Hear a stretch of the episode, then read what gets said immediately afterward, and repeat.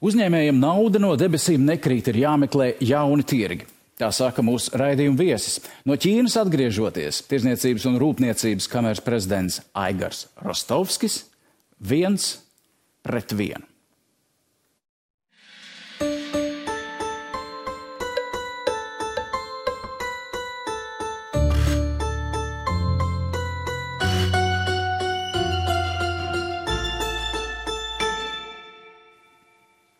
Sveicināti!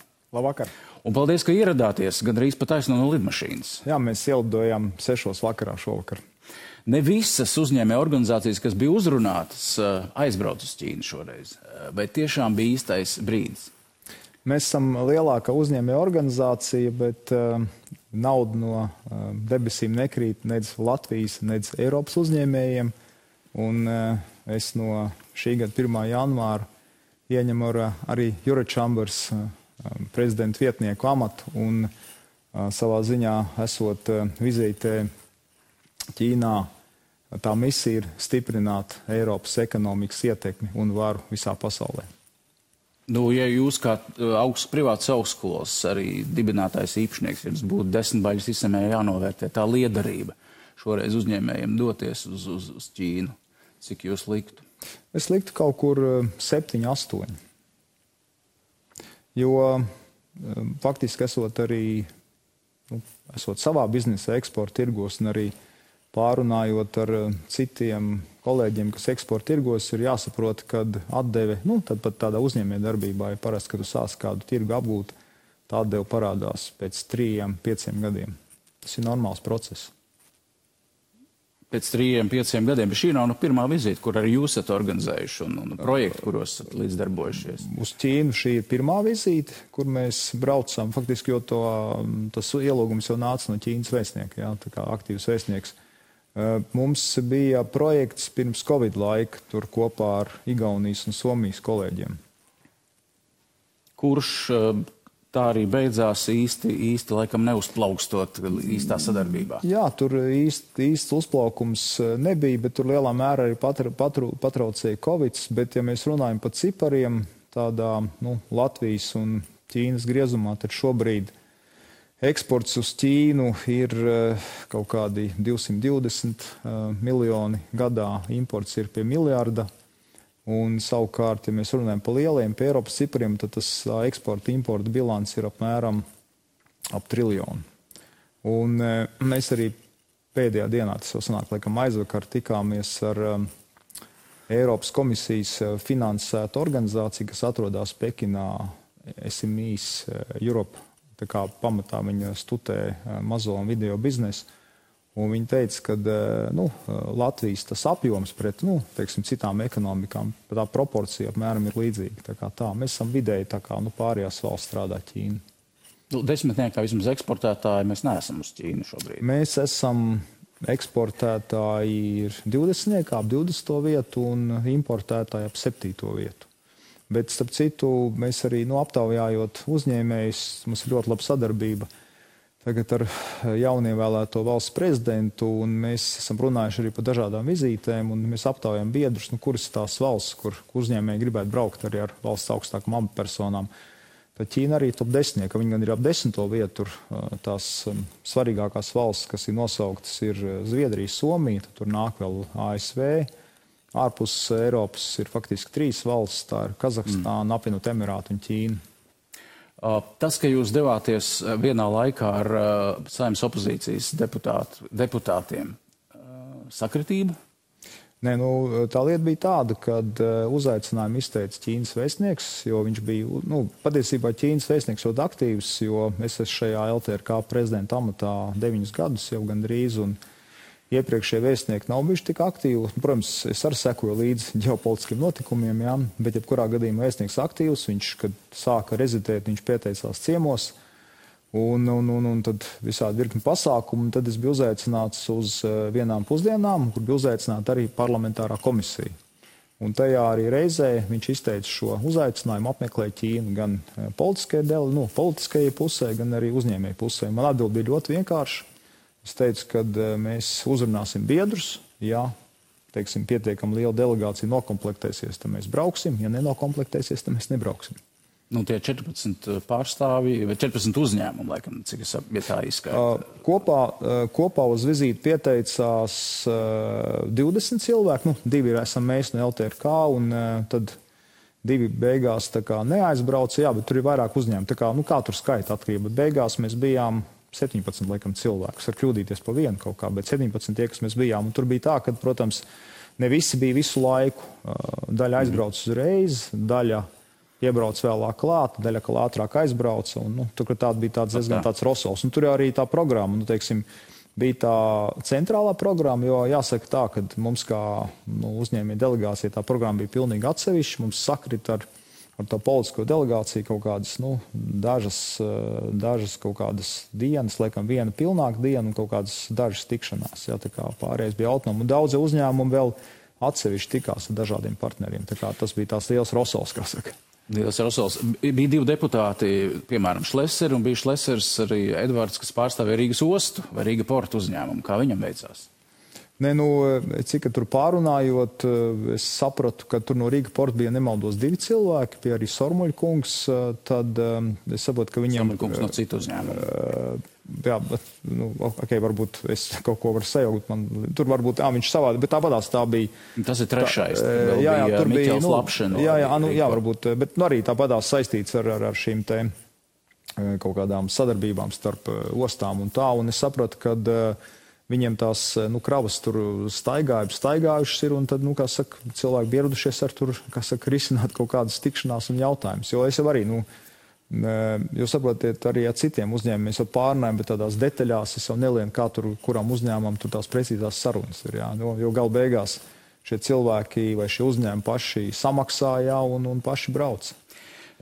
Tas teikums, ko es citēju pašā sākumā, nu, viņš vēl turpinās, jūs sakat, ka jā, ir jāmeklē jauni tirgi, apzinoties, ka virkne no tiem ir ar paaugstinātu risku. Ko jūs uzskatāt par paaugstinātu risku šobrīd Ķīnas gadījumā?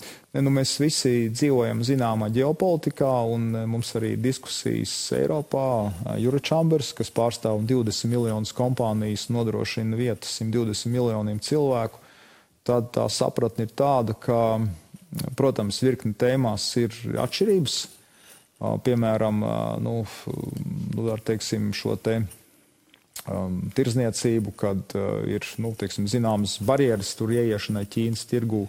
Un, un, un, un, un, un protams, nu, saka, Eiropas ekonomika un Eiropa kā tā ir tomēr ietekmīgs spēlētājs un arī viss šīs te izaicinājumi globālajā saistībā ar, ar ekoloģiju vispārējo. Tā, tā, tā doma ir tāda, ka uh, par šīm lietām jārunā, bet vienlaicīgi ir tā sadarbība jāturpina. Un tāpēc nu, arī tā, tas teksts ir ar, ar nu, zināmu risku, jo skaidrs, ka Ķīna tā ir cita civilizācija Bet nu, kaut kā tā miedarbība jāveido. Jā, un tad teiksim, ir tās divas pozīcijas, ka tu vari norobežoties no kāda pilnībā, bet tu vari nu, mēģināt sadarboties un kaut kādā veidā tomēr nu, pārliecināt vai tajā miedarbībā meklēt kaut kāds risinājums. Jā, jo es arī mm. visās tajās reizēs, kur es uzstājos tur Ķīnā dažādos fórumos, eh, protams, es rādīju šo te karti. Uh, Latvijas karta, bet Eiropas karta. Es teicu, mēs esam nu, maza valsts, divi miljoni, bet mēs pārstāvam kopumā uh, šo pusmiljārdu lielo tirgu. Un, saka, tur jau arī ir zināms mans amats jaunais, ja, kā saka, kā tas ir tādā veidā. Jūs minējāt uzrunas, vai jūs arī šais uzrunās izmantojāt iespēju un paudāt vai nožēlu vai aicinājāt um, domāt par to, ka Ķīnai jāpārskata savu politiku attiecībā pret karu Ukrainā? Uh, Tur uz vietas eh, tādās konkrētās uzrunās nē, jo tie ir tādi vairāk biznesa fórumi, bet tādās, nu, kā saka, privātākās sarunās un tikšanās, un arī šeit ar, eh, ar vēstnieku es esmu par to runājis. Kaut vai retorikā. Nu, jo Ķīna retorikā lieto uh, tuvāk brīžiem, tuvāk retorikas ir, uh, nu, konflikts ir vai kaut kā tam līdzīga. Jā, un, un tā kā tā. Nu, Tad ir jautājums, vai šis ir tas brīdis, kamēr Ķīna nav pārskatījusi pozīciju, uh, nē, nu, tur un, un nē, nu, tas ir, uzņemt? Nu, tas ir tas, nē, nu kā, tas ir tas stāsts, ja, nu, kad, jo es atgādinu, ka tas, kas ir tirzniecības bilants ir viens triljons Eiropai ar Ķīnu. Mēs ejam, palielinām savu ekonomisko varu un arī, kā saka, cilājam tos jautājumus, tā skaitā par kāru Ukrainā. Tur ir arī daudz problēmu. Un daudz ir pieminēti jūsu vizītes ar saistībā ar jūsu vizīti, ka nesen bija Eirokomisārs Valds Dombrovskis un, un, un, un ir bijis arī Vācijas kanclers un paudzes nožēlu un vai aicinājis izdarīt spiedienu uz Krieviju, lai izbeigtu šo vardarbību. Bet par ekonomisko situāciju runājot, arī ir nu, tādi citāti, kurus lasīja vismaz Dombrovska. Vienā no uzrunām, ka nesen veiktajā Eiropas Savienības tirdzniecības palātas Ķīnā aptaujā gan divas trešdaļas.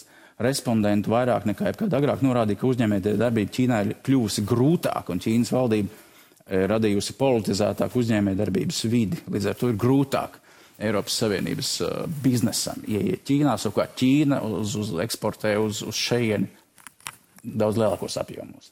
Ja, nu, tieši tā, un skaidrs, ka uh, arī Eiropas pusē mēs runājam par to, ka, nu, ja, ja teiksim, Ķīna turpinās šo te vektoru, tad, uh, tad acīm redzot arī kaut kādas nu, pretējas kustības notiksies Eiropā, un mēs kā Eiropas uzņēmēji komunu to noteikti darīsim, un tāpēc jau mēs aicinām, nu, kā saka, ķīniešiem uh, apsvērt domu, un jāsaka tā, ka arī šī tikšanās ar šo te uh, Eiropas to centru, ko es minēju. Jā, tur arī mēs saņēmām nu, tādu ļoti nozīmīgu informāciju par to, kas notiek Ķīnā, kā viņi to, viņi jau tur iekšā dzīvojās, viņiem ir tā informācijas bāze milzīga, jo viņi strādā ar tiem visiem uzņēmumiem, nu, kas Ķīnā vai nu, vai nu tur ir ieinvestējuši, vai, vai eksportē uz turieni, vai sadarbojās. Jā, un, nu, nu, ir virkni pazīmes, ka tur ir, ka tur ir tas apmēram, ko jūs sakat. Uh, bet vienlaikus ir tas, ka eh, nu, ir kaut kādas nozares, nu, kurām iet labāk. Kā, jo tas tirgus ir milzīgs un tā, tā māksla jau ir nu, tā, tā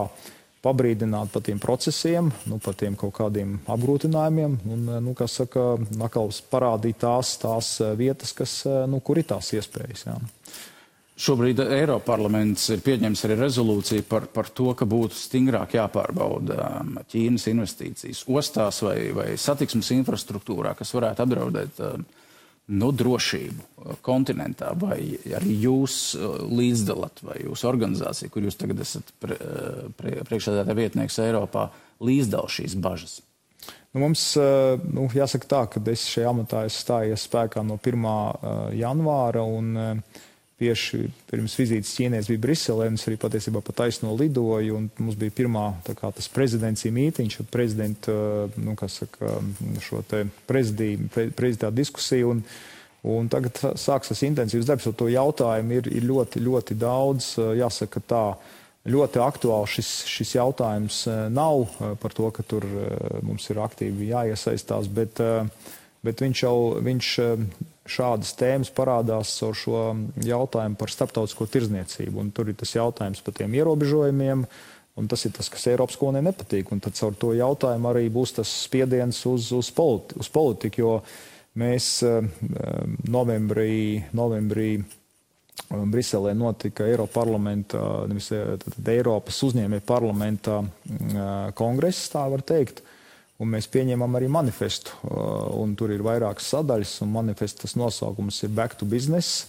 Tas arī ir tāds, nu, tā atgriezties pie biznesa Eiropai, un uh, jo arī Eiropā ir virkni tās problēmas, ko mēs arī Latvijā runājam, birokrātija un vispārējais, un arī par to starptautisko tirdzniecību. Mm. Tā kā caur to tēmu būs arī virkni tie spiedieni uz, uz šo te politiku, jo mēs gribam, lai Eiropas politika pēc nākamajām Eiropas parlamentu vēlēšanām ir daudz tā kā uz biznesa orientētāk, jo mēs saprotam, ka jo Eiropas, eh, nu, Eiropas biznesa būs ietekmīgāks pasaulē, jo viņš arī būs ietekmīgāks arī teksim, Eiropa kopumā, arī politiskā Eiropa būs daudz ietekmīgāka. Ja kontinentā saglabāsies eh, drošība. Protams, bet tas arī saistīts. Ja tev ir lielāka resursa, tad ir arī, kā var stiprināt vairāk drošību. Un Pabeidzot Ķīnas tēmu, vai jūs pirms braukšanas konsultējāties ar ārlietu ministriju, citiem dienestiem, ņemot vērā vienotu teiksim, valsts nostāju pret vienu vai otru valsti. Nu, mēs kā lielākā Latvijas uzņēmuma organizācija sadarbojamies ar visām nozīmīgākajām Latvijas e, organizācijām un struktūrām. Un ar ko jūs konsultējāties šajā gadījumā? Nu, ar, ar nu, tām visām organizācijām un struktūrām, kurām ir liederīgi konsultēties tādos brīžos. Un viņam, e, respektīvi, tā situācija, ka, piemēram, mēs e, dzirdam šobrīd, ka daži pozīcijas deputāti saka, jā, mūs aicināja, bet Mēs šobrīd neredzam iespēju doties, kamēr notiek agresija Ukrainā, vai arī mēs nevaram braukt uz turieni, tāpēc, ka mēs ievērojam vienotu ārpolitisku līniju. jūs nemulsināja doties šobrīd ar delegāciju, kurā ir saimnes opozīcijas pārstāvi? Nu, jums ir jājautā politiķiem viņa dienas kārtība, mums ir uzņēmējiem ir savu dienas kārtība. Un mēs kā lielāka uzņēmēja organizācija nu, konsultējamies un arī miedarbojamies ar dažādām valsts iestādēm, politiķiem, struktūrām. Sarkanie, sarkanās gaismas, sarkanais signāls nekur neiedeg. Mēs rīkojamies ļoti atbildīgi. Jā, nu, patiesībā labi jāsaka, vismaz ārlietu ministrija mums teica, ka Ķīnas vēstnieks viņus mutiski ir informējis, ka viņš ir uzrunājis vismaz uh, saimnes mm. uh, deputāts jau rudenī. Uh, kā, nu, ja, ja kāds tagad brīnās vai tēlo izbrīnu, tas īsti, nu, vismaz no, daudzi noteikti zināja par šo vizīti krietni agrāk. Runājot par to, kas notiek un kādā veidā ekonomika ietekmē karš Ukrainā, man um, interesētu jūsu nostāja vai personiskā nostāja vai kā organizācijas vadītāja nostāja jautājumā, kas ir šobrīd aktuāls. Tie ir Ukrainas graudi. Mēs zinām, ka viņš ir pacelts arī, protams, Briseles līmenī. Latvijas iesaiste importā un eksportā ar Krieviju. Cik tā šobrīd ir pieņemama, atbalstāma no biznesa, no ētikas viedokļa? Mums uh, šonadēļ būs padomas sēde, un mēs par to diskutēsim. Mēs pieņemsim tādu oficiālu LTRK lēmumu. Um, skaidrs, ka um, ir um, šīs sankcionētās preces, nu, tās, kas ir aizliegtas, un ir nesankcionētās, tur, kur uh, nu, daudz gan Latvijas, gan Eiropas uzņēmēji darbojās. Ja jūs jautājat man personiskā viedokļa, viedokļa, tad es teiktu, ka ir jāizbeidz kāda veida sadarbība ar Krieviju, Baltkrieviju, bet mēs esam nu, uzņēmēja organizācija, kurā ir demokrātija, un mēs padomē vienkārši nu, lemsim, un tad būs tāds oficiāls viedoklis par to.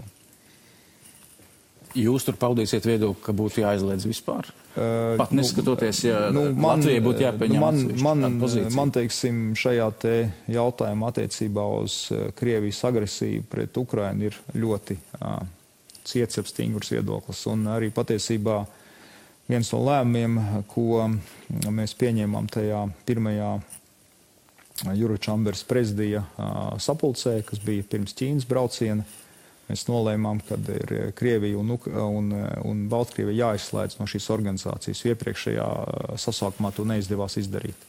Šobrīd, nu, teiksim tā, ņemot vērā, ka es esmu šajā amatā, ir arī kolēģis no Somijas, prezidents ir Čehs, nu tad, tad šeit, teiksim, reģionam ir lielāka ietekme organizācija. Es atgādināšu, ka šī ir lielākā uzņēmēja organizācija Eiropā. Jā, un, nu, Tas gala lēmums pieņemās direktoru padomē, bet es nedomāju, ka viņi ies pretī prezidija lēmumam. Mm. Jūs esat ciets un stingrs viedoklis. Tas ir mans personīgais viedoklis, bet, kā es teicu, LTRK ir uh, demokrātiska sistēma, mums ir 6000 biedri, padomē 22 locekļi, un tad, ko cilvēki balsos, tā arī būs. Skatīsimies uz darbiem. Skatīsimies darbiem. Uh, parlaments arī šobrīd lemj par izmaiņām uh, normatīvajos aktos, lai liktu veikalās preču zīmēm uh, izcelsmes valsts karodziņus. Un, un tur ir plašas diskusijas, kāda karodziņa būtu jāliek, nu vismaz, ka jābūt agresoru valsts vai Krievijas karodziņiem uz, uz tām precēm, kas ir Latvijas veikalos.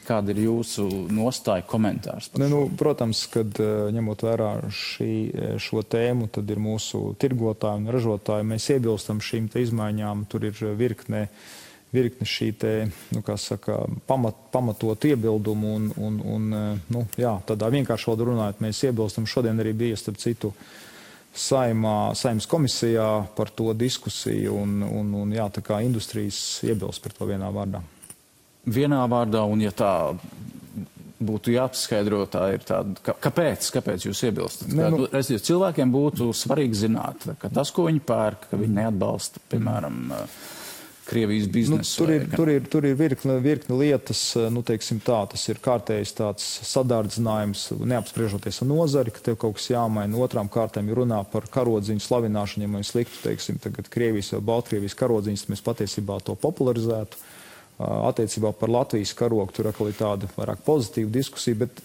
atkal šis piemērs parāda to, ka nu, pirms kaut kādus šādus nu, idejas tiek virzītas, nu, pakonsultēties, parunājieties ar nozaru un tad sameklējiet nu, to risinājumu un tad ejam uz priekšu tajā politiskajā procesā. Jā. Nu, tas būtu tas ieteikums mūsu likumdevējiem.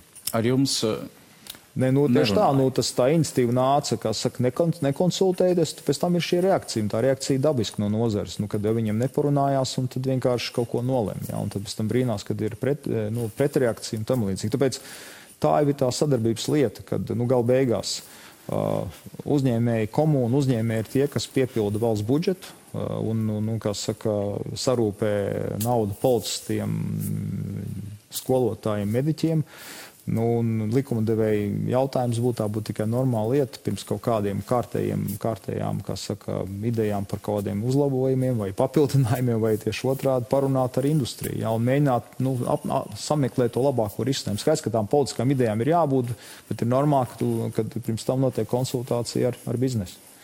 Jūs esat iepriekš daudz ļoti kritiski izteicies par biznesa vidi Latvijā. Un, Ja es jums jautātu, kāpēc uh, Latvijā ekonomiska attīstība, ekonomika, arī biznesa attīstība atpaliek no mūsu kaimiņiem?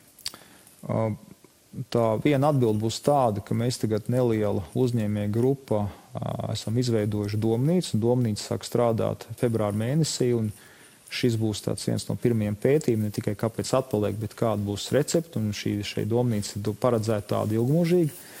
Bet, ja jautā man, tur nav tādas vienas sudraba lodes, ja viena iemesla, bet tur ir tāds nu, kompleksais iemesls. Ja.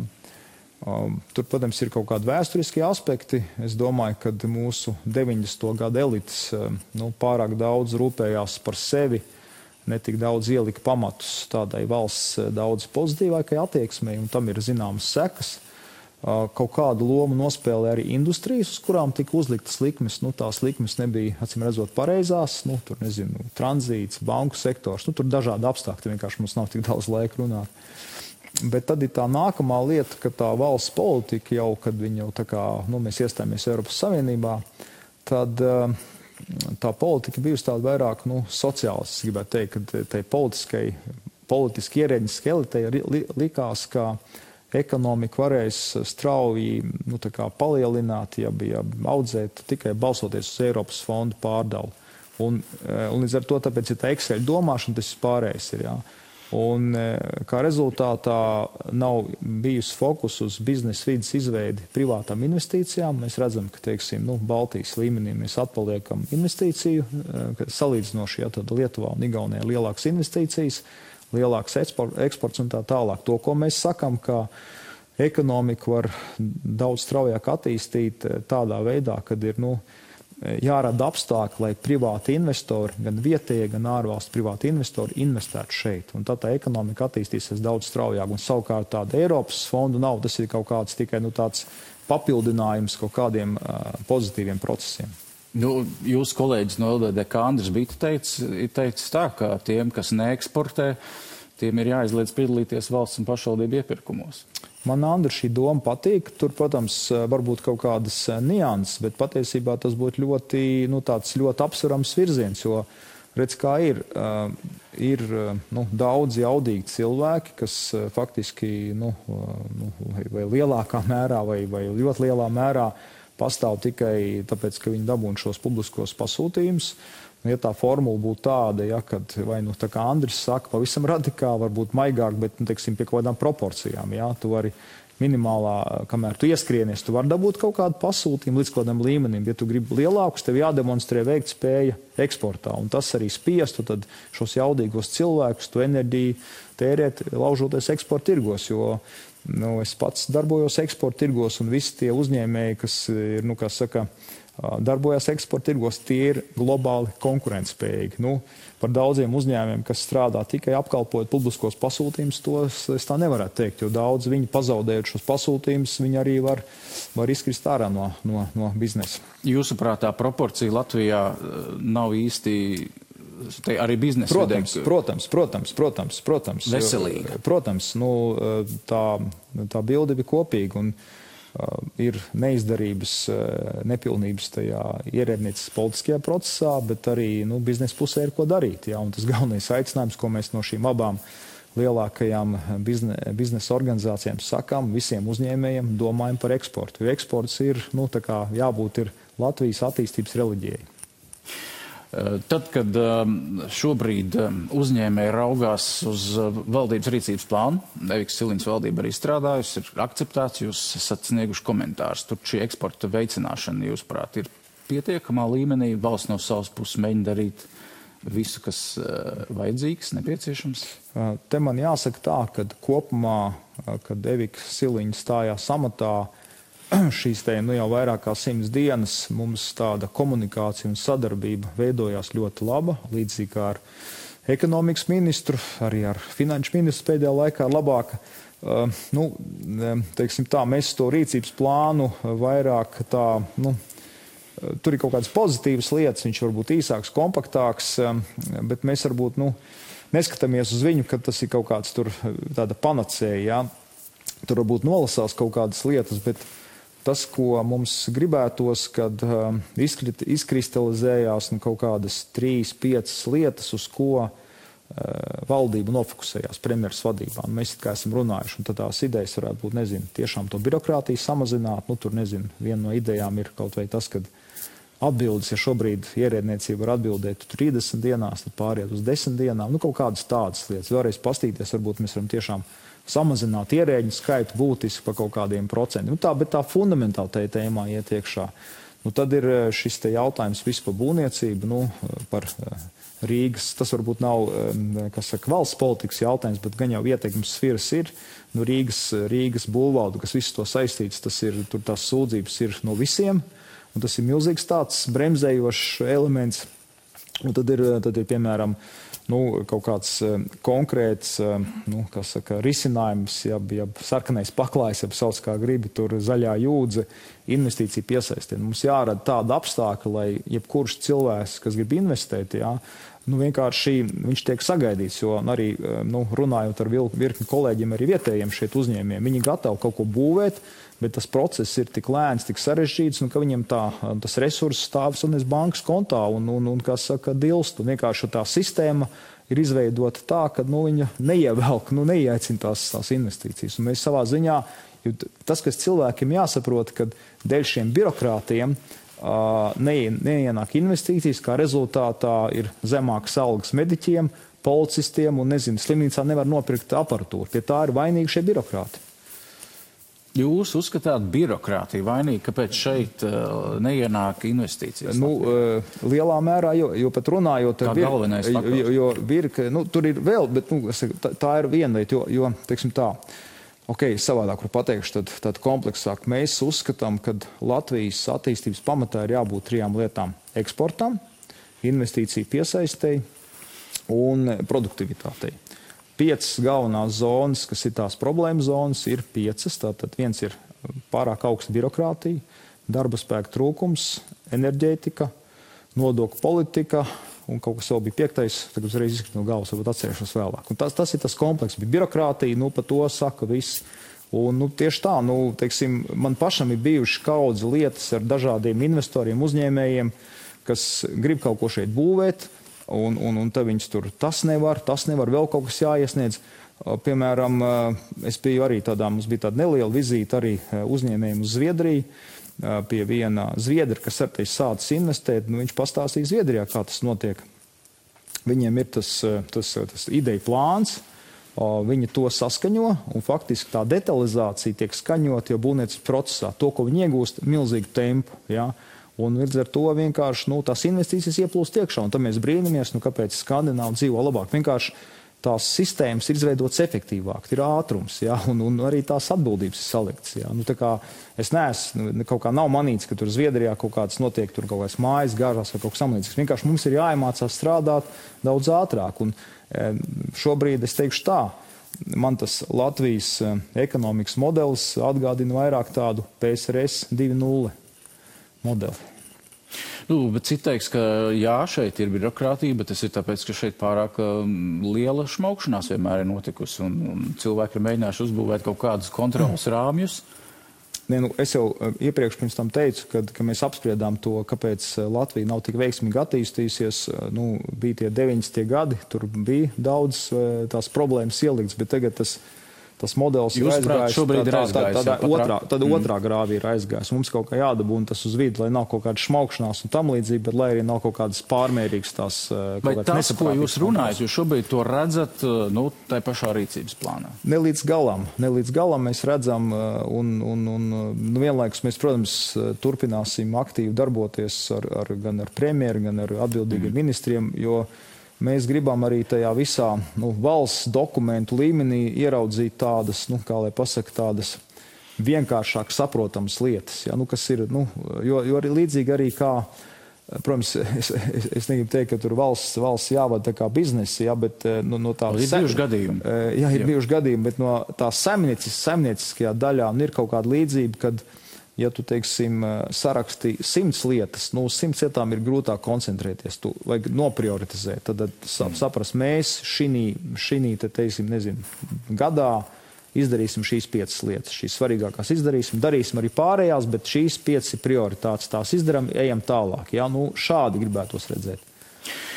No otras puses, nu, tas ir tas, ko šobrīd, eh, vismaz šodien, cik var redzēt arī panorāmā, eh, premjeru komentējot ēnu ekonomikas apkarošanas plānu, saka, jā, mēs ieliekam tikai vienu procentu punktu zemāk, eh, bet tieši tāpēc, ka mēs gribam uz papīra uzlikt to, kas ir reāli izpildāms tik un tik gadu laikā. Uzņēmējs saka, ka tas nav pietiekami ambiciozi. Nu, eh, es teikšu tā, ja varētu būt, ka katru gadu pa vienam procentam, jā, un tā piecus gadus vai desmit, eh, nu, lai no, tā ne, būtu. Tas ir trī, trīs gadu laikā. Jā, nu, nu, par vienu procentu. Tā problēma ar to ēnu ekonomiku vispār kaut kā tur nav gājis. Redz, arī vairāk, es arī tajā, nu, LTRK tas pārstāvs tajā ēnu ekonomikas padomē, kā viņi saucās. Uh, tur, un atkal tas bišķi tas domāšanas veids ir, nu, kad uh, arī tiekoties ar ierēdniecību, tur visu laiku ir tikai tā, tā, saka, tā pātagas daļa. Jā.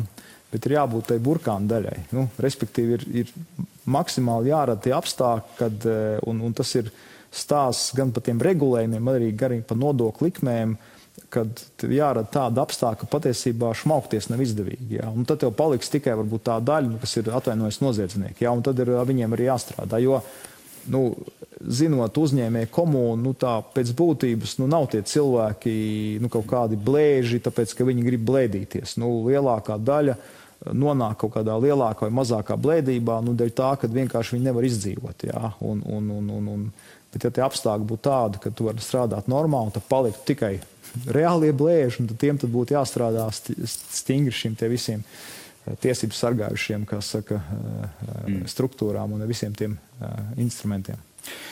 Par darba spēku jūs jau minējāt, tā viena no problēmām trūkst darba spēka. Šai pašā rīcības plānā eh, ir minēts par to, ka jārada jaunas darba vietas Latvijā. Un tur konkrēti tur jaunu uzņēmumu, un tur, teiksim, varētu būt 500 jaunas darba vietas. Kā tas iet kopā no jūsu skatu punkta? Tas, manuprāt, vairs neatbilst tai realitātei, jo tāds jaunu darba vietu radīšana, tas, man liekas, nav tas moments, mums ir jādomā Eh, kā strādāt produktīvāk un, un, un faktiski.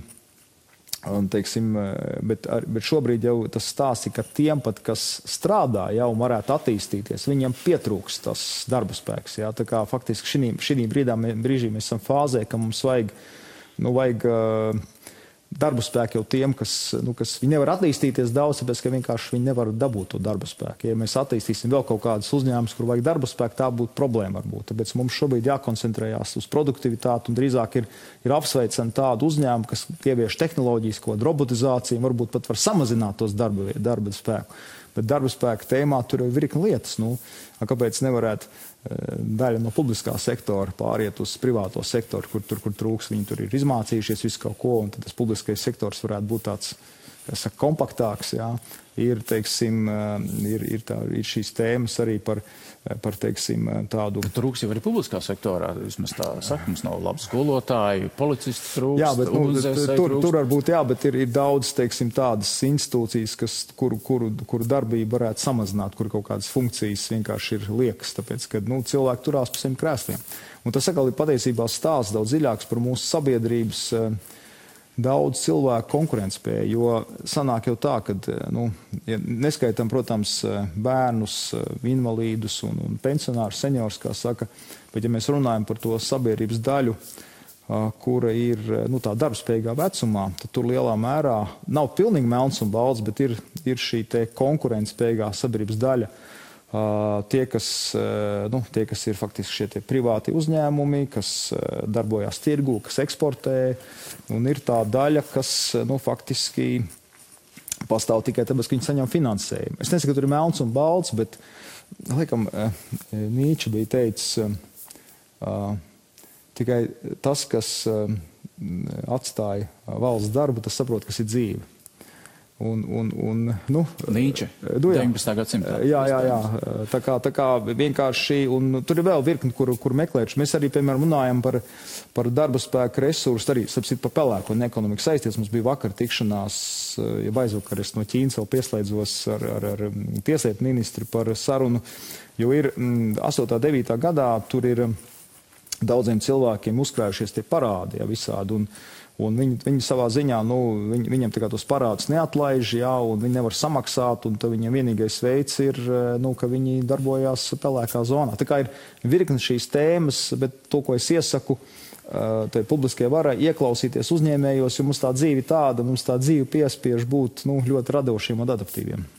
Nu, jūsu tā pamatnodarbe ja, ir, esat īpašnieks eh, pirmai privātai augstskolai Turība Latvijā, kuras, eh, kā mēs redzējām, de facto svētdien bija raidījums tieši, kas veltīts tam, kādā veidā eh, augstskolas piesaista um, ārvalstu studēt gribētājus.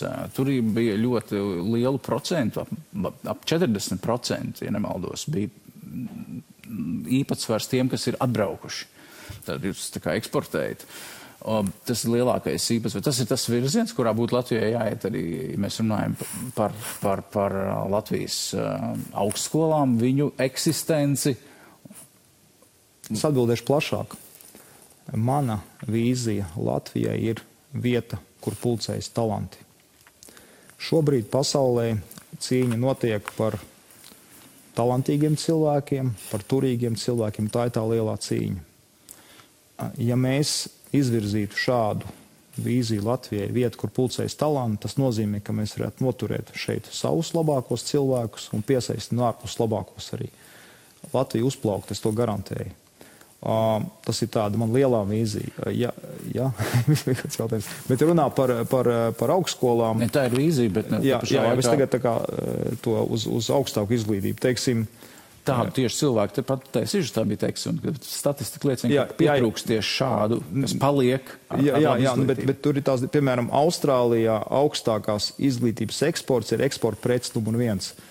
Tad, ja mēs runājam, protams, par Latvijas augstskolām, tad, kad pirms kaut kādiem gadiem 15 es teicu, ka Latvijas augstākās izglītības eksports var atnest uh, ekonomikā pusmiljārdu, nu, daudzi smīkņē pa mani, maigi sakot, jā, šobrīd tas cipars tam tuvojās. Un, uh, Protams, ka dēļ demogrāfijas, ja mēs paskatāmies, ja mēs paskatāmies 20 eh, gadus atpakaļ, tad Latvijā eh, vietējo studentu skaits bija apmēram 130 tūkstoši. Šobrīd viņš ir nokrities uz kaut kādiem 70 tūkstošiem. Un, šie kaut kādi nu, jau 10, 11 tūkstoši jau daļai aizpild to, bet tur ir ļoti daudz labas lietas. Šīs augstskolas ir kļuvušas, teiksim tā, tie ārvalstu studenti ir atnesuši to, ko mēs esam agrāk gribējuši - angļu valodu, starptautiskas zināšanas tā un tā. Un patiesībā tas arī ir viens, tai skaitā darba spēka resursi, jo šie cilvēki, kas šeit ir ienākuši, viņi šeit ir e, adaptējušies, viņi ir integrējušies un tā tālāk. Tā kā, un, protams, augstskolām arī tas ir pienesums. Jā, tā kā, tas ir tāds ļoti pozitīvs virziens. Jā. Nu, jā, tas ir daudz ir atkarīgs no tā, kāda ir viņu izglītība, viņi turpina šeit studēt un kāpēc viņi ir atbraukuši. Varbūt viņi vienkārši atbraukuši, lai iegūtu iespēju pēc tam doties tālāk, dzīvot uz citām daudz, daudz, jā, valstīm. bet tas, tas stāsts ir tas, ko mēs piedāvājam kā Latvija. Mēs piedāvājam strādāt par Boltu, Voltu kurjeriem. Un bija, starp citu, tāda ziņa, ja, kad būs kultūras akadēmija taisīs pētījumu, kas maksās 300 tūkstoši trīs gadu laikā. Boltu un Voltu piegādes darbinieku pieredzes kultūras sociāliska analīze. Jūs ļoti kritizējāt šādu ideju par šo pētījumu un, un, un, un to, ka tas ir liederīgs un nepieciešams. Jā, tas bija laikam populārākais mans tvīts, tad bija pie, pie 90 tūkstoši to skatījumu. Tā, tas, tas mans vēstījums jau bija tajā, ka faktiski es apmēram zinu, cik um, izmaksā pētījumu, kāds ir tas Latvijas tirgus uzskata, kad ir pārmaksāts vienkārši. Jā, un, uh, Es pat nesaku, ka e, e, šis pētījums pat ir jēdzīgs saturs. Es man tas, e, tas kā saka, cepiens bija par to pārmaksāšanu. Tas ir atkal stāsts vispār par vēl vienu tēmu, kas ir būtiski. Jā. Pārmaksāts, jūsuprāt? Pārmaksāts, nu, protams. Cik, kā jūsuprāt, cik tur pētnieks saņem mēnesī par šo pētījumu? Es teiksim tā, ja, ja, ja runa par to kopējo summu, tā, tā, tā tirgus cena varētu būt dalīts uz trīs apmēram šim pētījumam. Jā. Uz tas trīs gadu pētījums? Jā, jā, jā. jā, jā. Nē, nu, tāpēc es, nu, es vienkārši, nu, es zinu, mēs arī tagad veidojam šo savu domnīcu, kur mēs tas būs privāts investīcijas iekšā, jā, jo mēs jau par to arī bija tur vēl tikšanās, eh, tagad saimā bija par šito te, un, un, un tas ir vēl viens stāsts, par ko, ap citu, nu, daudz uzņēmēji cepās, eh, tā var teikt, tādā žargonā nedaudz, kad uh, publiskais sektors to nodokļu maksātāju naudu daudz kur tērē ļoti neefektīvi. Mm. Šis, ir tā, šis ir tas viens no elementiem. Jā. Nu, tā. Par jums pašu. Jūs pats esat sācis kā, eh, um, jāsaka, profesionāls futbolists. Tāda lieta, jūs par to sameklējat. Eh, nu, tas, taču, tas ir tas sen jau pavisam, bija. pavisam, pavisam, pavisam virspusē. Jā, jā, nu es, jā. Un, un, no, kā jūs nonācāt līdz, līdz, līdz idejai, kad jādabina privāta augstskola? Tā bija apstākļu sapratība. Patiesībā, jā, es futbolu spēlēju, nu, tajos, teikt, padomu laikos profesionāli, vēl Latvijas izlasēju. Un, un, un, un tā un tā. Un e, tad sākās traumas. Traumas sākās 18, 19 gados, bet pēc tam bija apstākļu sakritība. Uh, jo es, uh, nu, kā jau jauns cilvēks, gribējās labi dzīvo, nu, labāk dzīvot. Uh, man, es nenāku no ļoti turīgas ģimenes, un kas padomju sīmā, cik tā bija tās turīgās ģimenes. Un uh, vienkārši tad, uh, 90. gadu sākumā, tur visādus biznesus izmēģinājām, kaut ko tirgojām. Nu, kā jau tur 90. gadu sākumā kaut ko, visu kaut ko mēģinājām, bez kaut kādām lielām zināšanām. Uh, Un uh, apstākļi saka, bija tāda, ka uh, man māma jau bija pensionējusies, bet viņu tā kā palūdza, palūdza vēl kaut kādus gadus pastrādāt kooperatīvā tehnikumā, tas ir, nu, kur tagad atrodas turība. Un, uh, viņi tur sāk strādāt, un tad tur bija tā situācija tāda, ka agrāk to uzturēja visu patērētāju biedrību. Uh, Tai sāka beigties nauda, nu, skolotāji tur prasīja, lai izmaksā algas tā un tā, un tad faktiski tas bija tas brīdis, kad tad es biju iepazinies ar tā laika partneri Juru Birznieku, un tad mēs gājām, nu, kas saka, uz patērēt birbas vadību un teicām, klau, jā, mums ir enerģija, mums ir zināšanas, jo Jurim tajā laikā bija tur grāmatības, kuras vēl citu biznesa pieredzes, nu, kad mēs kas saka, to lietu varam iedot to pilnīgi citu enerģiju. Nu, tas viss rezultējās tajā, ka šobrīd biznesa augstskola turība mm. ir lielākā privāta augstskola Baltijas valstīs pēc 30 gadiem. Mēs pagājušajā gadā nosvinējām 30 gadu jubileju. Nu, jā, pārējā laikā es esmu kļuvis arī jau 5 gadus vienīgais īpašnieks. Šobrīd. Šobrīd. Un toreiz jūs gājāt pie patērētāju biedrības vadītājiem. Jā, tāpēc, kad man bija vienkārši... Kuri, starp citu, 90. gados arī viņu vārdi izskanēja. Par, jā, jā, jā. jā. To, kādā veidā tiek jā, privatizēti jā, jā, jā. lauksaimniecības nu, uzņēmumi kopā tā. ar... Nē, nu, patiesībā es domāju, ka uh, tas, lauksaimniecības ministrijas ministru vietnieki. Tas ir, stā, tas ir stāsts atkal par elitu, par elitu stāsts. Jā, jo, ja, ja, ja viņi to enerģiju būtu veltījuši citā virzienā, iespējams, ka mums būtu Maksim būtu nevis Lietuvā, bet uh, Maksim būtu bijusi Latvijā vai kaut kas lielāks uzņēmēju pusē bumba. Tā, Jā, tā, nu, tā var teikt. Tā var teikt, bet es saku, 90. gados tur kāds daudz kas tās sekas nāk no turienes. Viens īs video, 98. gads, kā jūs eh, iezīmējat turības darbu to laiku. Ilustrācijai. Mēs tad nodibinājāmies 1993. gadā. Un atšķirība laikam ir tā, ka mēs izvēlējāmies, eh, apkopojot visu likumdošanu, kas bija uz to mirkli, to labāko. Mēs redzam to, ka mēs varam strādāt šajā reālajā tirgu, konkurēt, jo uz doto mirkli mēs kā augstskola nesaņemam finansējumu. Mēs strādājam tikai ar klientiem, klients apmaksā izglītību, līdz ar to mēs esam eh, spiesti būt ļoti elastīgi, ļoti dinamiski un tā tālāk. Nu, šobrīd lielākā privāta augstskola Baltijā. Pavisam daži pēdējie jautājumi. Vēl 2000. gadā jūs kādā intervijā sakāt, es biju uzbūvējis augstskolu ar kolēģi, bet man pašam nebija augstākās izglītības. Un tad um, var lasīt Maskavas darba un sociālo attiecību akadēmiju. Kāpēc tāda izvēle? Nav gluži um, reitingotākā, arī to laiku Krievijā nebūtu nereitingotākā. Protams. Virziens Krievija jā, jā. nevis, teiksim, mūs, mēs virzamies uz rietumiem un Eiropas Savienību. Uh, tur tā situācija bija tāda, jā, kad mēs ar kolēģi Juri, mums bija izveidota augstskola un nebija tās augstākās ilības, tad tās tie jautājumi cilājās. Un, uh, Tad um, man mammas draudzene, viņa saka, klau, nu, reku, viņa bija pabeigusi to augstu, ko viņa teica, klau, uh, nu, mēs varam braukt uz turieni, ja, jo tur, ir, tur viņi piedāvāja mācīties eksternā. Respektīvi, ka tev viņas nevis laika ir klātienē, bet ka tu arī tā kā, nu, braukt uz turieni, līdzīgi tā kā, tā kā tī tālmācība, bet tu aizbrauc, tie iedod uzdevumus, tu sagatavojies, tu brauc tā kā kārtot tos, tos sesijas un tam līdzīgi. Attiecībā uz rietumiem tajā brīdī nu, man nebija arī tādas angļu zināšanas un nebija arī tāds resurss. Jā. Līdz ar to nu, arī šāda izvēle, kā saka, tika pieņemta. Un tā līdz doktora grādam tur? Finālā līdz doktora grādam, jā. Un e, doktora grāds uh, ir vadības socioloģijā, un man tā disertācija, ko es rakstīju, bija privātās uh, augstākās izglītības, uh, nu, pārvaldības socioloģiskie aspekti. Droši vien iepazināties ar, ar kolēģiem tur to laiku, un, un eh, vai jums ir šobrīd attiecības vēl ar viņiem, un ja ir, vai jūs viņiem esat nu, sazinājies vai devis ziņu, kā jums tur tagad 2024. gadā? Ko tur, jūs darāt? Tur, starp citu, rektors bija Lietuvietis, bet jāsaka tā, ka Man ar, ar Krieviju man ir tādas ļoti emocionālas attiecības, tāpēc es šobrīd esmu nu, ļoti eh, cietā vai stingrā līnijā, jo man ir ļoti personīgi žēl, kas notika Krievijā, jo 2000. gados tā bija pilnīgi cita Krievija.